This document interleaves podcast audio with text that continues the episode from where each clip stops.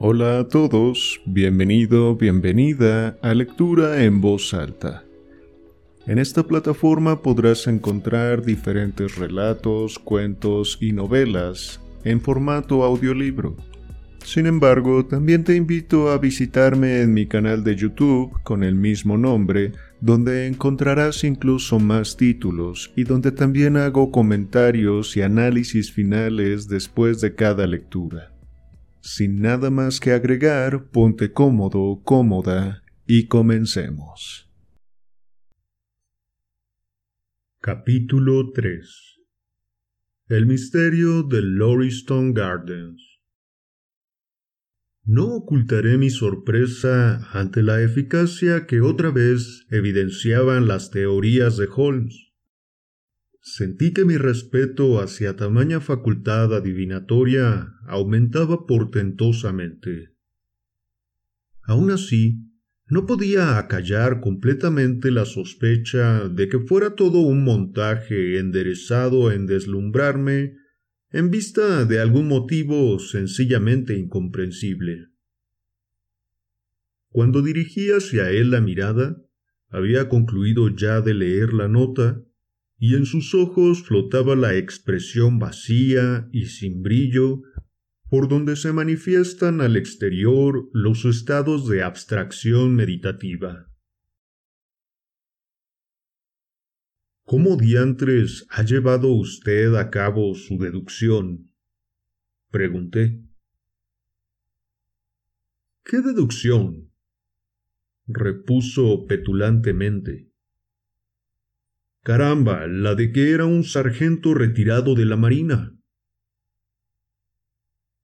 —No estoy para bagatelas —contestó de manera cortante y añadió con una sonrisa—. Perdone mi brusquedad, pero ha cortado usted el hilo de mis pensamientos. Es lo mismo. Así pues, ¿no le había saltado a la vista la condición del mensajero? Puede estar seguro. Resulta más fácil adivinar las cosas que explicar cómo da uno con ellas. Si le pidieran una demostración de por qué dos y dos son cuatro, es posible que se viera usted en un aprieto, no cabiéndole con todo ninguna duda en torno a la verdad del caso. Incluso desde el lado de la calle opuesto a aquel donde se hallaba nuestro hombre, acerté a distinguir un ancla azul de considerable tamaño tatuada sobre el dorso de su mano. Primera señal marinera. El porte era militar, sin embargo, y las patillas se ajustaban a la longitud que dicta el reglamento. Henos, pues, instalados en la armada. Añádase cierta fachenda y como ínfulas de mando. Seguramente ha notado usted lo erguido de su cabeza y el modo como hacía oscilar el bastón. Un hombre formal, respetable, por añadidura de mediana edad. Tomados los hechos en conjunto, ¿de quién podría tratarse sino de un sargento? —Admirable —exclamé. —Trivial —repuso Holmes, aunque adiviné por su expresión el contento que en él habían producido mi sorpresa y admiración. Dejé dicho hace poco que no quedaban criminales. Pues bien, he de desmentirme. Eche un vistazo. Me confió la nota traída por el ordenanza. —¡Demonios! —grité tras ponerle la vista encima—. ¡Es espantoso! —Parece salirse un tanto de los casos vulgares —observó flemático. —¿Tendría la bondad de leérmela en voz alta? He aquí la carta a la que di lectura. Mi querido Sherlock Holmes, esta noche, en el número tres de Lauriston Gardens, según se va a Brixton, se nos ha presentado un feo asunto. Como a las dos de la mañana, advirtió el policía de turno que estaban las luces encendidas, y dado que se encuentra la casa deshabitada, sospechó de inmediato algo irregular. Halló la puerta abierta y en la pieza delantera desprovista de muebles, el cuerpo de un caballero bien trajeado. En uno de sus bolsillos había una tarjeta con estas señas grabadas: Enoch G. Draper, Cleveland, Ohio, U S A. No ha tenido lugar robo alguno, ni se echa de ver cómo haya podido sorprender la muerte a este desdichado, aunque existen en la habitación huellas de sangre. El cuerpo no ostenta una sola herida. Desconocemos también por qué medio o conducto vino a dar el finado a la mansión vacía. De hecho, el percance todo presenta rasgos desconcertantes. Si se le pone a tiro llegarse aquí antes de las doce, me hallará en el escenario del crimen. He dejado orden de que nada se toque antes de que usted dé señales de vida. Si no pudiera acudir, le explicaría el caso más circunstanciadamente, en la esperanza de que me concediese el favor de su dictamen. Le saluda atentamente Tobias Gregson. Gregson es el más despierto de los inspectores de Scotland Yard, apuntó mi amigo. Él y Lestrade constituyen la flor innata de un pelotón de torpes. Despliegan ambos rapidez y energía, mas son convencionales en grado sorprendente. Por añadidura, se tienen puesta mutuamente la proa.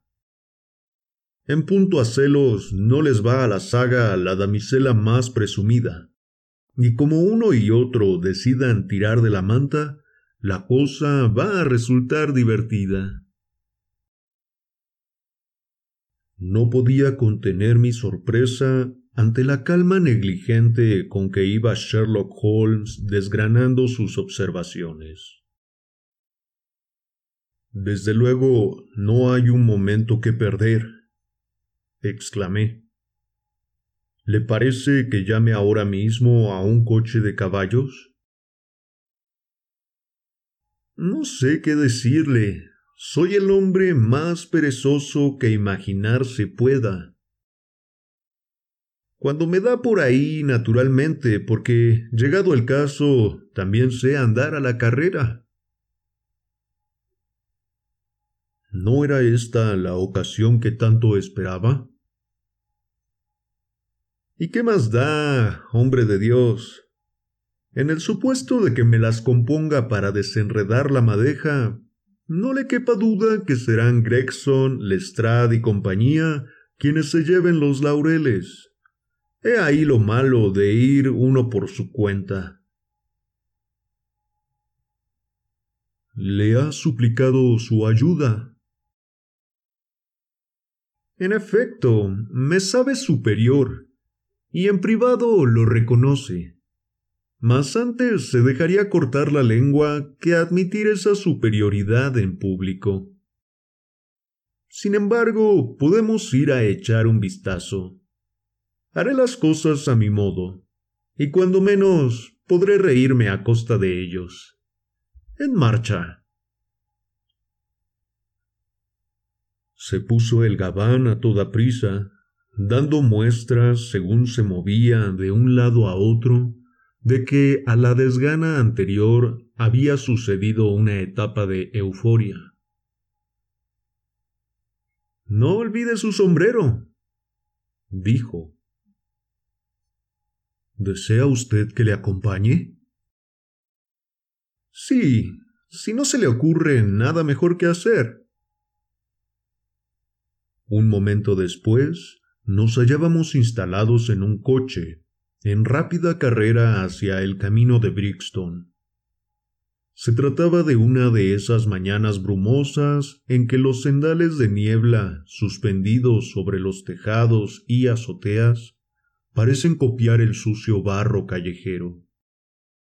Estaba Holmes de excelente humor, no cesando de abundar en asuntos tales como los violines de Cremona o la diferencia que medía entre un Stradivarius y un Amati.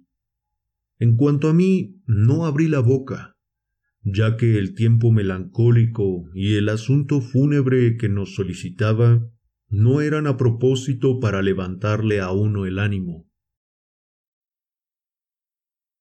Parece usted tener el pensamiento muy lejos del caso que se trae entre manos, dije al cabo, interrumpiendo la cháchara musical de Holmes. Faltan datos, repuso. Es un error capital precipitarse a edificar teorías cuando no se haya aún reunida toda la evidencia, porque suele salir entonces el juicio combado, según los caprichos de la suposición primera. Los datos no van a hacerse esperar, observé, extendiendo el índice.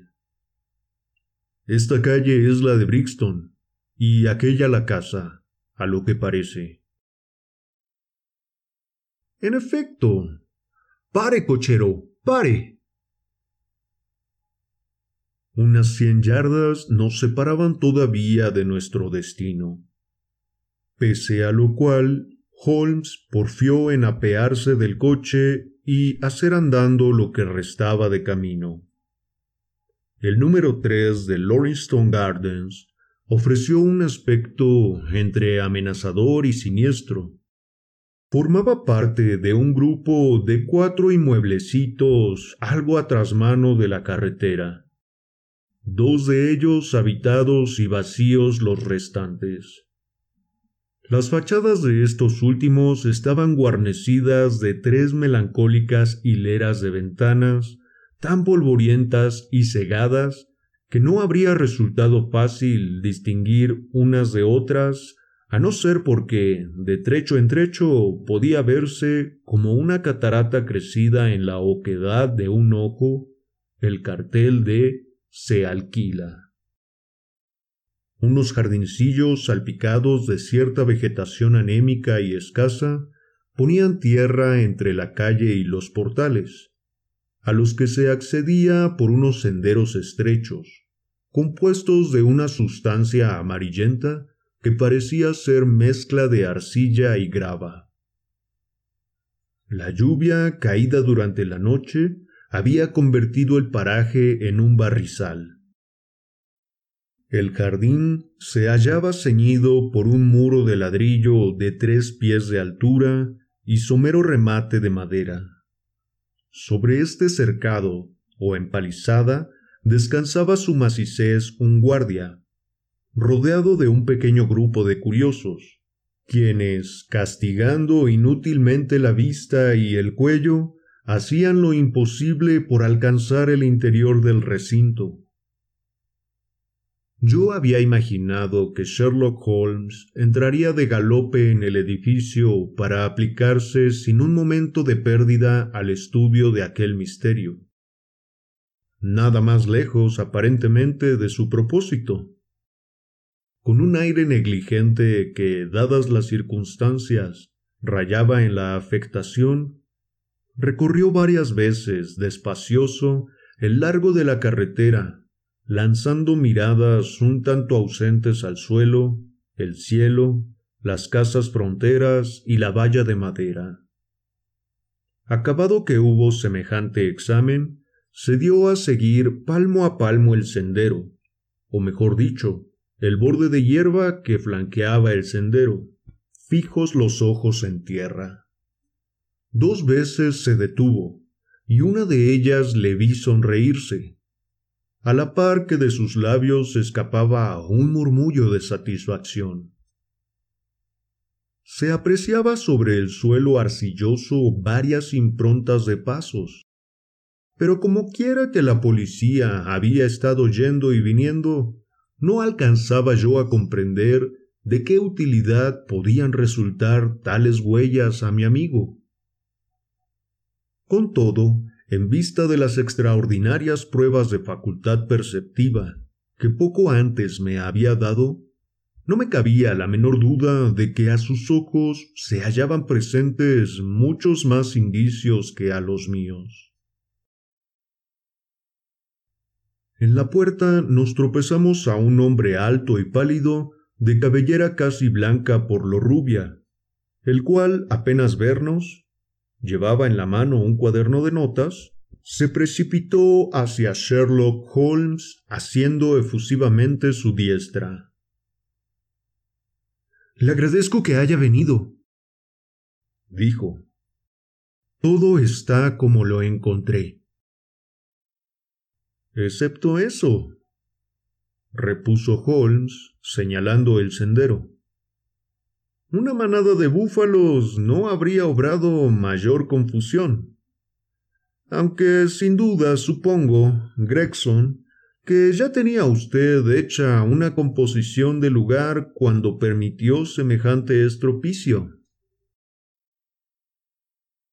La tarea del interior de la casa no me ha dejado sosiego para nada, dijo evasivamente el detective. Mi colega, el señor Lestrade, se encuentra aquí. A él había confiado mirar por las demás cosas. Holmes dirigió los ojos hacia mí y enarcó sardónico las cejas. Con dos tipos como usted y Lestrade en la brecha, no sé qué va a pintar aquí una tercera persona, repuso. Halagado, Gregson frotó una mano contra la otra. Creo que hemos hecho todo lo hacedero, dijo. Aunque, tratándose de un caso extraño, imaginé que le interesaría echar un vistazo. —¿Se llegó usted aquí en coche? —preguntó Sherlock Holmes. —No. —¿Tampoco Lestrade? —Tampoco. Vamos entonces a dar una vuelta por la habitación. Tras este extemporáneo enunciado, entró en la casa seguido de Gregson, en cuyo rostro se dibujaba la más completa sorpresa. Un corto pasillo, polvoriento y con el entarimado desnudo, conducía a la cocina y demás dependencias. Dos puertas se abrían a sendos lados. Una llevaba evidentemente varias semanas cerrada. La otra daba al comedor, escenario del misterioso hecho ocurrido.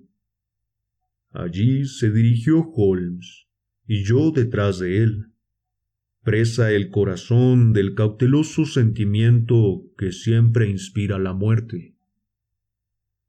Se trataba de una gran pieza cuadrada, cuyo tamaño aparecía magnificado por la absoluta ausencia de muebles.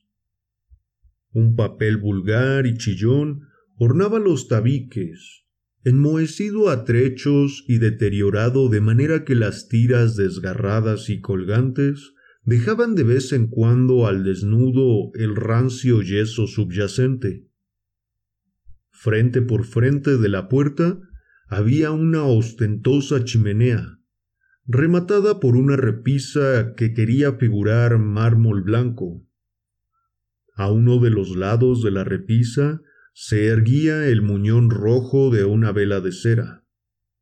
Solo una ventana se abría en aquellos muros, tan sucia que la luz por ella filtrada, tenue e incierta, daba a todo un tinte grisáceo, intensificado por la espesa capa de polvo que cubría la estancia. De estos detalles que aquí pongo, me percaté más tarde.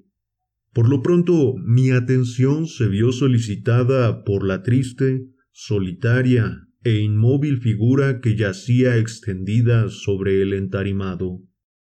Fijos los ojos inexpresivos y ciegos en el techo sin color. Se trataba de un hombre de cuarenta y tres o cuarenta y cuatro años, de talla mediana, ancho de hombros, rizado al hirsuto pelo negro, y barba corta y áspera.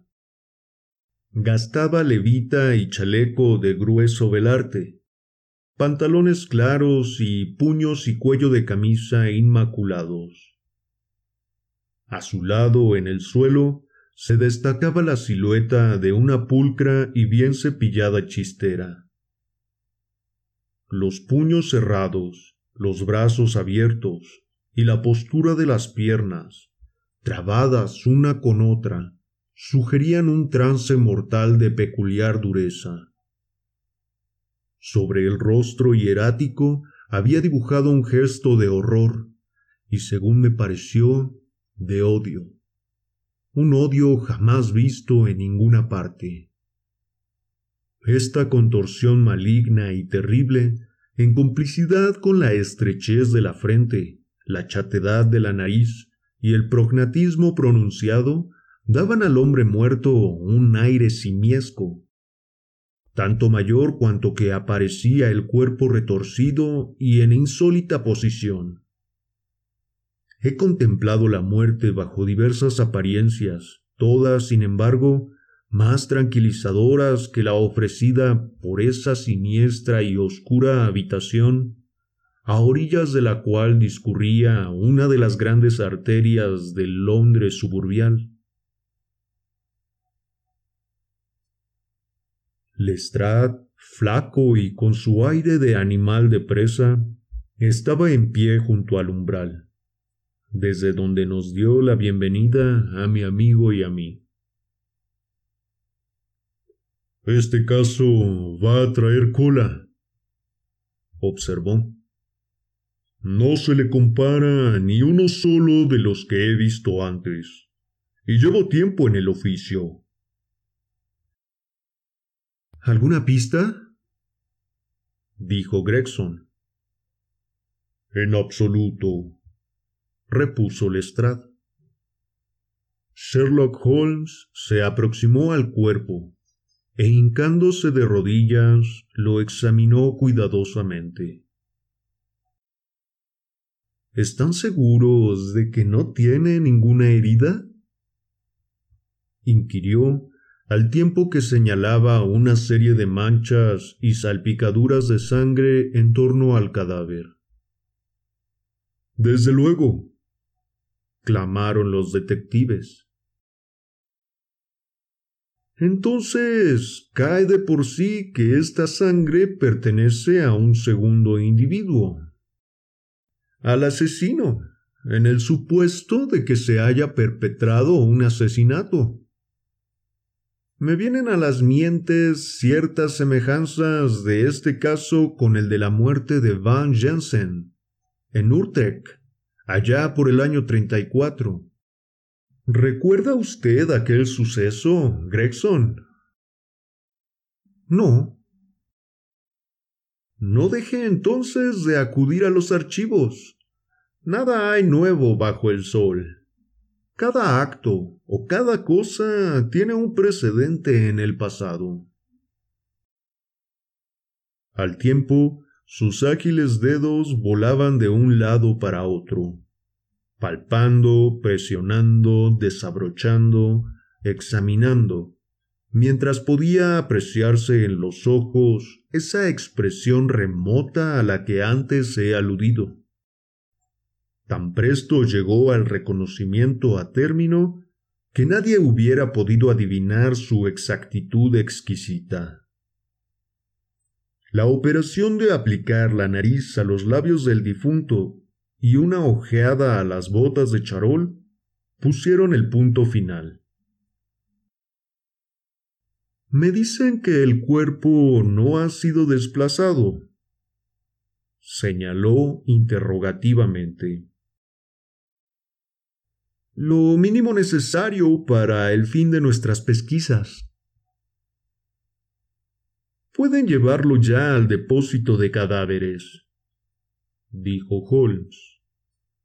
Aquí no hay nada más que hacer. Gregson disponía de una camilla y cuatro hombres. A su llamada, penetraron en la habitación, y el extraño fue aupado del suelo y conducido fuera. Cuando lo alzaban, se oyó el tintineo de un anillo, que rodó por el pavimento. Lestrade, tras haberse hecho con la alhaja, le dirigió una mirada llena de confusión. —En la habitación ha estado una mujer —observó—. Este anillo de boda pertenece a una mujer. Y mientras así decía, nos mostraba en la palma de la mano el objeto hallado. Hicimos corro en torno a él y echamos una ojeada. Saltaba a la vista que el escueto aro de oro había adornado un día la mano de una novia. —Se nos complica el asunto —dijo Gregson—, y sabe Dios que no era antes sencillo. —¿Está usted seguro de que no se simplifica? —repuso Holmes—. Veamos, no va a progresar usted mucho con esa mirada de pasmo. ¿Encontraron algo en los bolsillos del muerto? —Está todo allí —dijo Gregson, señalando unos cuantos objetos reunidos en montón sobre uno de los primeros peldaños de la escalera. Un reloj de oro, número noventa y siete ciento sesenta y tres, de la Casa Barrow de Londres. Una cadena de lo mismo, muy maciza y pesada. Un anillo también de oro, que ostenta el emblema de la masonería. Un alfiler de oro cuyo remate figura la cabeza de un bulldog, con dos rubíes a modo de ojos. Tarjetero de piel de Rusia con unas cartulinas a nombre de Enoch G. Draper de Cleveland, título que corresponde a las iniciales E G D, bordadas en la ropa blanca. No hay monedero, aunque sí dinero suelto por un montante de siete libras trece chelines. Una edición de bolsillo del Decamerón de Boccaccio, con el nombre de Joseph Stangerson, escrito en la guarda.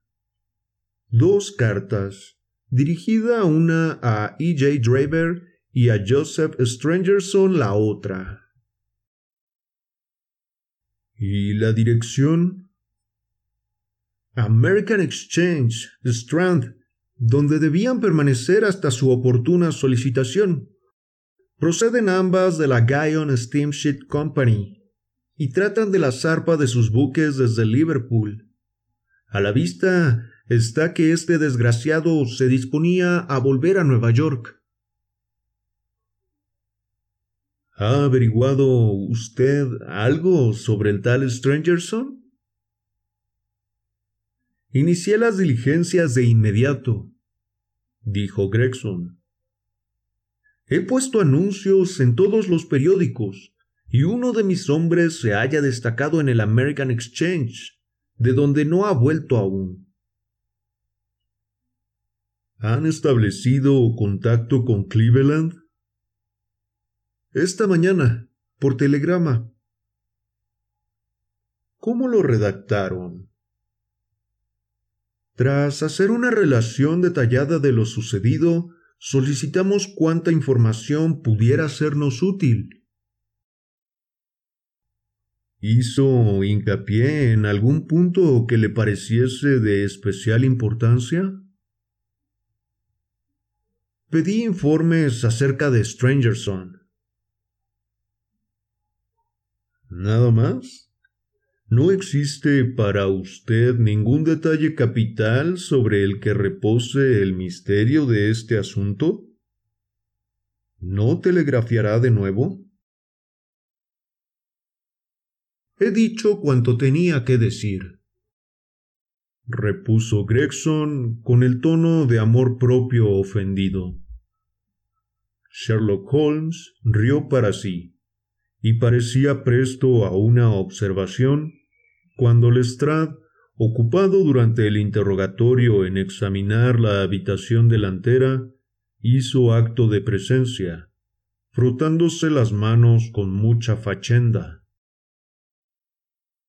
—mister Gregson —dijo—, acabo de encontrar algo de suma importancia, algo que se nos habría escapado si no llega a darme por explorar atentamente las paredes.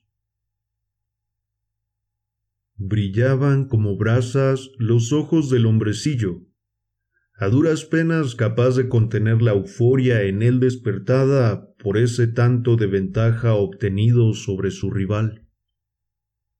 —Síganme —dijo, volviendo a la habitación, menos sombría desde el momento en que había sido retirado su lívido inquilino—. Ahora aguarden. Encendió un fósforo frotándolo contra la suela de la bota y lo acostó a guisa de antorcha a la pared. —Vean ustedes —exclamó triunfante—. He dicho antes que el papel colgaba en andrajos aquí y allá, justo donde arrojaba ahora el fósforo su luz. Una gran tira se había desprendido del soporte, descubriendo un parche cuadrado de tosco revoco. De lado a lado podía leerse, engarrapateada en rojo sangriento, la siguiente palabra: Rache. —¿Qué les parece? —clamó el detective, alargando la mano con desparpajo de farandulero—. Por hallarse estos trazos en la esquina más oscura de la habitación, nadie les había echado el ojo antes. El asesino o la asesina los plasmó con su propia sangre. Observen esa gota que se ha escurrido pared abajo. En fin, queda excluida la hipótesis del suicidio. ¿Por qué hubo de ser escrito el mensaje precisamente en el rincón? Ya he dado con la causa. Reparen en la vela que está sobre la repisa. Se encontraba entonces encendida, resultando de ahí una claridad mayor en la esquina que en el resto de la pieza. —Muy bien. ¿Y qué conclusiones saca de este hallazgo suyo? —preguntó Gregson en tono despectivo. —Escuche, el autor del escrito, hombre o mujer, iba a completar la palabra Rachel cuando se vio impedido de hacerlo. No le quepa duda de que, una vez desentrañado el caso, saldrá a relucir una dama, de nombre precisamente... Sí, ría cuanto quiera, señor Holmes, mas no olvide, por listo que sea, que después de habladas y pensadas las cosas, no resta mejor método que el del viejo perro de rastreo. —Le ruego que me perdone —repuso mi compañero, quien había excitado la cólera del hombrecillo con un súbito acceso de risa—. Sin duda corresponde a usted el mérito de haber descubierto antes que nadie la inscripción, debida, según usted afirma, a la mano de uno de los actores de este drama. No me ha dado lugar aún a examinar la habitación, cosa a la que ahora procederé con su permiso. Esto dicho, desenterró de su bolsillo una cinta métrica y una lupa de grueso cristal y redonda armadura. Pertrechado con semejantes herramientas, se aprestó después a una silenciosa exploración de la pieza, deteniéndose unas veces, arrodillándose otras, llegando incluso a ponerse de bruces en el suelo en determinada ocasión. Tan absorto se hallaba por la tarea que parecía haber olvidado nuestra presencia, estableciendo consigo mismo un diálogo compuesto de un pintoresco conjunto de exclamaciones, gruñidos, susurros y ligeros gritos de triunfo y ánimo, emitidos en ininterrumpida sucesión. Imposible era, frente a parejo espectáculo, no darse a pensar en un sabueso bien entrenado y de pura sangre en persecución de su presa, ora haciendo camino, ora deshaciendo lo andado, anhelante siempre hasta el hallazgo del rastro perdido. Más de veinte minutos duraron las pesquisas, en el curso de las cuales fueron medidas con precisión matemática distancias entre marcas para mí invisibles, o aplicada la cinta métrica repentinamente y de forma igualmente inalcanzable a los muros de la habitación. En cierto sitio reunió Holmes un montoncito de polvo gris y lo guardó en un sobre. Finalmente aplicó al ojo la lupa y sometió cada una de las palabras escritas con sangre a un circunstanciadísimo examen. Hecho lo cual, debió dar las pesquisas por terminadas, ya que fueron lupa y cinta devueltos a sus primitivos lugares. Se ha dicho que el genio se caracteriza por su infinita sensibilidad para el detalle, observó con una sonrisa. La definición es muy mala, pero rige en lo tocante al oficio detectivesco. Gregson y Lestrade habían seguido las maniobras de su compañero amateur con notable curiosidad y un punto de desdén. Evidentemente, ignoraban aún, como yo había ignorado hasta poco antes, que los más insignificantes ademanes de Sherlock Holmes iban enderezados siempre a un fin práctico y definido. —¿Cuál es su dictamen? —inquirieron a coro. —¿Me creen capaz de menoscabar su mérito, osando iluminarles sobre el caso? —repuso mi amigo. —Están ustedes llevándolo muy diestramente, y sería pena inmiscuirse. No necesito decir la hiriente ironía de estas palabras.